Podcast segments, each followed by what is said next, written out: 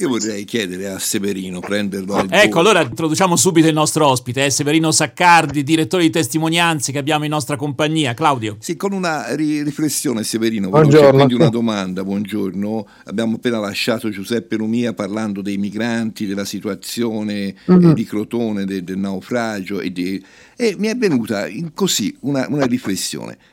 Come opposizione la destra ha sempre cavalcato i migranti e quindi forse questo è anche uno dei motivi che l'ha portato al governo. E adesso si trova a dover gestire questa situazione e, e salta fuori addirittura che da una parte del nord arrivano richieste per far arrivare Quindi potrebbe mettere in difficoltà questa esatto. maggioranza. Però ecco, questa cosa, ehm, siccome cambia molto tra essere all'opposizione e al governo, potrebbe essere anche quella- quell'aspetto che poi alla fine mette in crisi, può mettere in crisi Bene, questa è una- io ti faccio un'altra domanda invece. Potrebbe essere, no, che poi è complementare, potrebbe essere invece il fatto che proprio ci sia una destra al governo che sblocca la situazione, cioè cose che la sinistra non avrebbe mai potuto fare perché avrebbe sempre incontrato una fortissima opposizione politica e sociale, la destra lo potrebbe fare. Quando si, leg- si legge dei- del- che il governo prepara l'ingresso dall'estero di 100.000 persone, forse anche di più, una roba che la sinistra non si sarebbe mai potuto neppure sognare. Potrebbe essere. Eh, questo, Siamo- questo- questo potrebbe, questo potrebbe essere, sì, infatti i più grandi cambiamenti a volte penso a, a grandi trattative di pace, insomma, la- eh, sono stati realizzati da dei grandi conservatori perché loro se lo potevano permettere, perché avevano questa fama, quest'aura che, che li copriva in qualche modo. tu pensi, stai pensando a Begin, per esempio, per quanto riguarda Israele, insomma. Sì, poi pensando a De Gaulle, per esempio, Certo. insomma, eh, ce ne, sono, ce ne sono diversi di questi esempi. Mm, eh, non lo so ora, però, se qui sia il caso, vediamo. Ci eh. siamo, non ci siamo ancora, eh, quindi siamo t- così, erano Non su so. tutte domande. Allora, eh, un altro tema che invece è sui giornali è eh, la giustizia di guerra, così viene chiamata sul Corriere della Sera a proposito del Covid. La magistratura sta indagando a fondo, prendendo in considerazione le chat, eh, l'incertezza, la confusione che regnava, sembra totale, nei primi giorni, con anche colpevoli omissioni, ritardi. Ora, siccome tutto questo ha creato le premesse per almeno 3-4 mila morti, cioè non roba da poco, eh, forse sono in tanti a tremare. Ecco, eh, però qualcuno dice, ma è la magistratura che si deve occupare quando ci sono delle responsabilità così diffuse.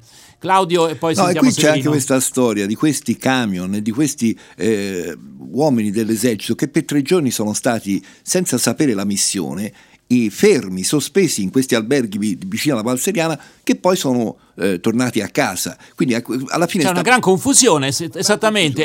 E sentiamo Severino Saccardi. Ne verrà qualcosa di buono da questa inchiesta? Eh, insomma, sono indagati, gli indagati sono eccellenti, ecco, già lo sappiamo. Questo, questo io non lo so naturalmente, non so, mm, ho l'impressione che su mm, questioni di questo tipo sia più facile ricostruire, una, più facile, insomma, più mm, in qualche modo possibile ricostruire una verità di carattere storico, politico, che di carattere strettamente giudiziario.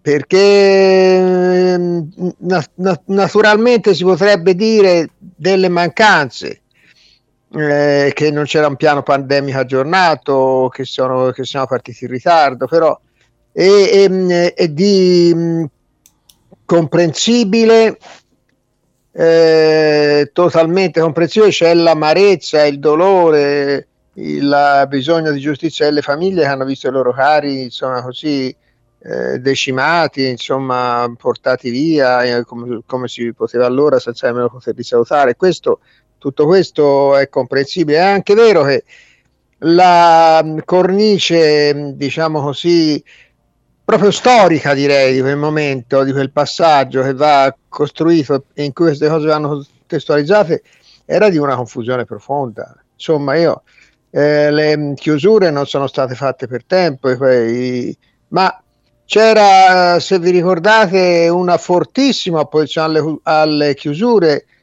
mh, da destra e a volte anche da sinistra. Con i brindisi perché rimanesse aperto. Insomma, ora poi naturalmente tutte queste sono cose che vanno viste nello specifico.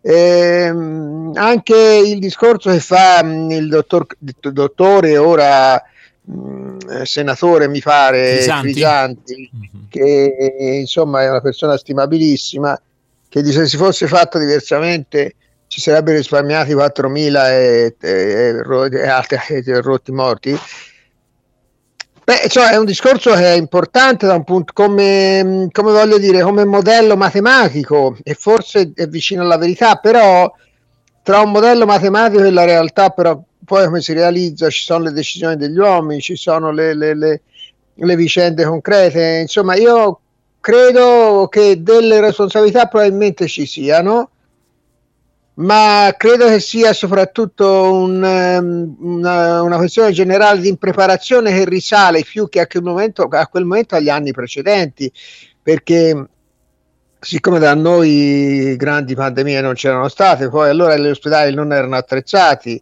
il, mancavano le mascherine, mancavano, mancava tutto, insomma, mancava un'idea di come si potesse affrontare eh, un'emergenza di questo genere. Certo, semmai da un punto di vista proprio di, di politica sanitaria ha fatto rilevare la, l'indebolimento enorme, al di là del riferimento retorico che a volte ci si fa, della medicina territoriale. La medicina territoriale che di fatto eh, insomma, è fortissimamente depotenziata, non voglio dire che non esista più, ma insomma il medico non, non è più un riferimento, ha troppi pazienti, non sa che fare, non ha, non ha strumenti, non ha strutture.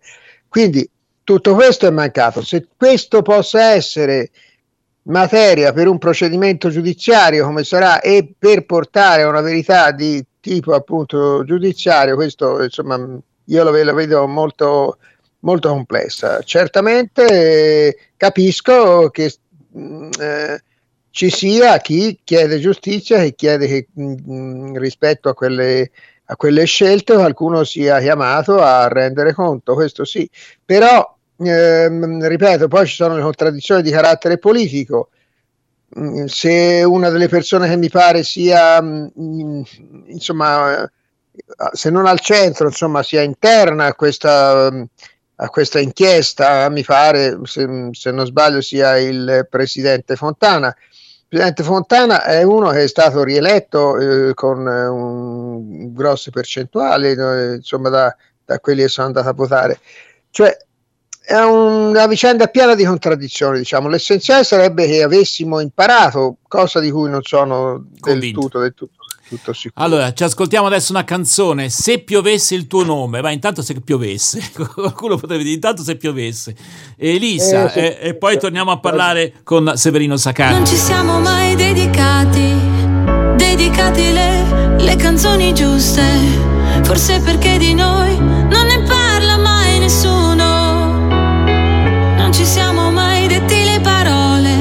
non ci siamo mai detti le parole giuste, neanche per sbaglio, neanche per sbaglio in silenzio. La città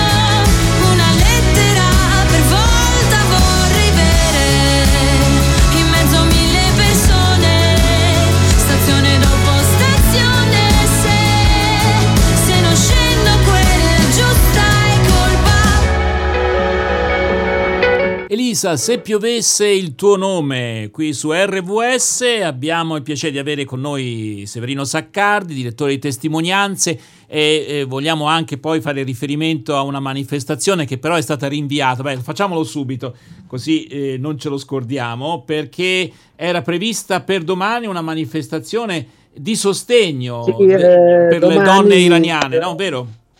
Sì, de- libertà per le donne, democrazia per l'Iran, alle Murate, che mh, verrà rinviata e quasi sicuramente al 23 di, mh, Di marzo. di marzo, eh, in comune eh, a Palazzo Vecchio nell'ambito del Capodanno iraniano che è in quei giorni. Bene, Insomma, ecco, quindi avremo occasione anche di ricordarlo ai nostri ascoltatori, tra l'altro una manifestazione che interessa non solamente quanti ci ascoltano a Firenze e dintorni, ma tutti, perché sarà possibile vederla, partecipare anche attraverso ecco, internet. domani, domani non ci vediamo, ma ci vedremo il 23. Insomma, Ecco, un altro tema, eh, come dire, di quelli che non appaiono in prima pagina sui giornali, ma è giusto anche segnalare, è, diciamo, l'omaggio a un giudice che ci ha lasciato, onorato. Ecco, vogliamo dire qualche cosa su, questo, su, su questa Sì, figura? Pierluigi Onorato, Pierluigi Onorato se n'è andato proprio ieri e ci sarà per l'appunto martedì, dovrebbe esserci l'ultimo saluto alla Badia Fiesolana. Quindi aggiornati domani. È stato, è stato un magistrato, insomma, è stato eh, parlamentare, de- deputato e senatore della sinistra indipendente. Poi ha scritto eh, tanti eh, articoli, eh, tanti servizi Sì, per i giornali. articoli, ha, scritto, ha scritto saggi sul politica e terrorismo, è stato mh, presidente della, della nostra associazione Culturale Testimonianze, presidente onorario della Fondazione Balducci. Cosa c'è da dire veloci- velocemente di un uomo come Pierluigi, che era un uomo di grande pacatezza, pacatezza, profondità, e era un esempio di mh, uomo di cultura impegnato in politica, ecco, eh, persona di grande preparazione che aveva questa passione dell'impegno civile, che per lui poi è stato anche un momento, insomma, di, di- è stato il suo impegno di, di vita per alcuni anni. Insomma, un esempio di quelli che oggi sarebbe bene tornare a guardare, a riguardare un po' da vicino, è stato eh, naturalmente mh, stretto collaboratore e molto amico di padre Ernesto Balducci. Ecco, E eh, credo mi- che dobbiamo mi questo. mi- ho sottolineo queste parole, è stato uomo di cultura impegnato in politica. Ecco, eh, quanto è importante Severino che comunque alla politica arrivino persone che hanno innanzitutto questo equilibrio anche che aveva onorato, questa capacità di ascoltare, no? Eh, ma anche Sì. della, della cultura, no? Perché eh, Perché a volte pensiamo ci vogliono i tecnici, tra virgolette, ci vogliono anche loro per carità, però Sì, sì, sì, ma, ma Onorato per esempio era da un certo punto di vista anche un tecnico perché era un uomo di grande competenza giuridica certo. e certo. le commissioni di cui ha fatto parte avevano attinenza insomma con, le co- con eh, la materia di cui lui si intendeva e in cui era compet- competente. Però è un, un tipo di competenza forse che abbia un respiro anche un pochino ampio, una visione delle cose, insomma, ecco che si basi anche su qualche buona lettura, su qualche buona lettura critica, sull'abitudine. Su qualche pagina del. Vangelo anche? Eh, onorato sicuramente era uno di questi, io me lo ricordo alla Badia Fesolana che seguiva la messa con questo suo grosso messale, insomma, sì, sì. Eh, sì, era un, uomo- eh, era un uomo profondamente laico, ma sicuramente si ispirava molto anche a- ai temi della fede. E quindi sì, sì, qualche pagina del Vangelo potrebbe non far Sì. male, penso.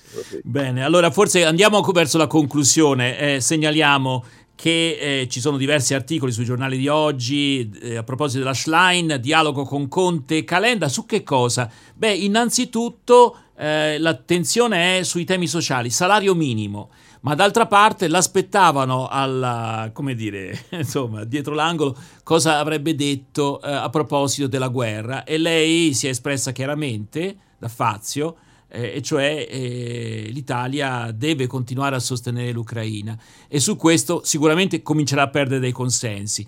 Ehm, non è facile poter accontentare tutte le istanze, i desideri, gli auspici, anche semplicemente della sinistra. Cosa ne pensi, Severino Saccardi? Poi con questo Io ci penso, penso che sia una cosa semplice, come sempre un partito di mm, centro-sinistra, sinistra, quando si sposta un po' più a sinistra, se, eh, troverà sempre qualcuno sul suo fianco sinistro che farà sempre il gioco del più uno. Quindi per eh, Giuseppe Conte e per i 5 Stelle sarà facile perché lei sicuramente dirà ci vuole mh, sulla questione ucraina bisogna tornare a privilegiare il tema della trattativa, del dialogo, del negoziato, eccetera, ma finché c'è questa situazione gli ucraini vanno sostenuti perché se no crollano e Conte probabilmente dirà ma noi le armi non le vogliamo andare più insomma è, un, è una, una storia vecchissima della sinistra non avere nessun nemico a sinistra è complicatissimo Vabbè. e forse non so nemmeno se sia la politica giusta. Lei deve, deve trovare un suo punto di equilibrio, un suo, ehm, una sua identità e, e profilo credibile per, per, sé, per il suo partito, insomma, eh, che recuperi in parte quelle che erano il popolo delle speranze deluse, insomma, poi naturalmente io lo dico con un po' di, di, non dico di scetticismo, ma in questi anni se ne sono viste tante, speriamo che abbia il vento in suo favore, insomma, perché poi la, eh, la, come dire, gli innamoramenti sono veloci e le delusioni altrettanto veloci, soprattutto, in, soprattutto ma non solo in quest'area di, Beh, insomma, sappiamo che, la, che, il PD eh, ha, ha, macinato segretari, diciamo, numerosi, eh, appunto, eh, ne ha fatti a pezzi eh, diversi. Eh, però io penso, mm. io penso, e questo lo mm, credo, mh, mm, lei ha giusto che riposizioni perché il partito, perché su questa linea ha vinto le primarie, che hanno ribaltato quello che era il punto di vista degli iscritti. Eh, ma penso ho l'impressione che farebbe un errore se non si sforzasse di tenere in qualche modo senza come mm, atteggiamenti compromissori unito quello che rimane del Partito Democratico perché se questo non fosse insomma la sua posizione sarebbe ah, certo si rafforzerebbe dal punto di vista identitario ma sarebbe a corto respiro. Diciamo di corto respiro. Sì. Grazie allora a Severino Saccardi, direttore di testimonianze. Grazie.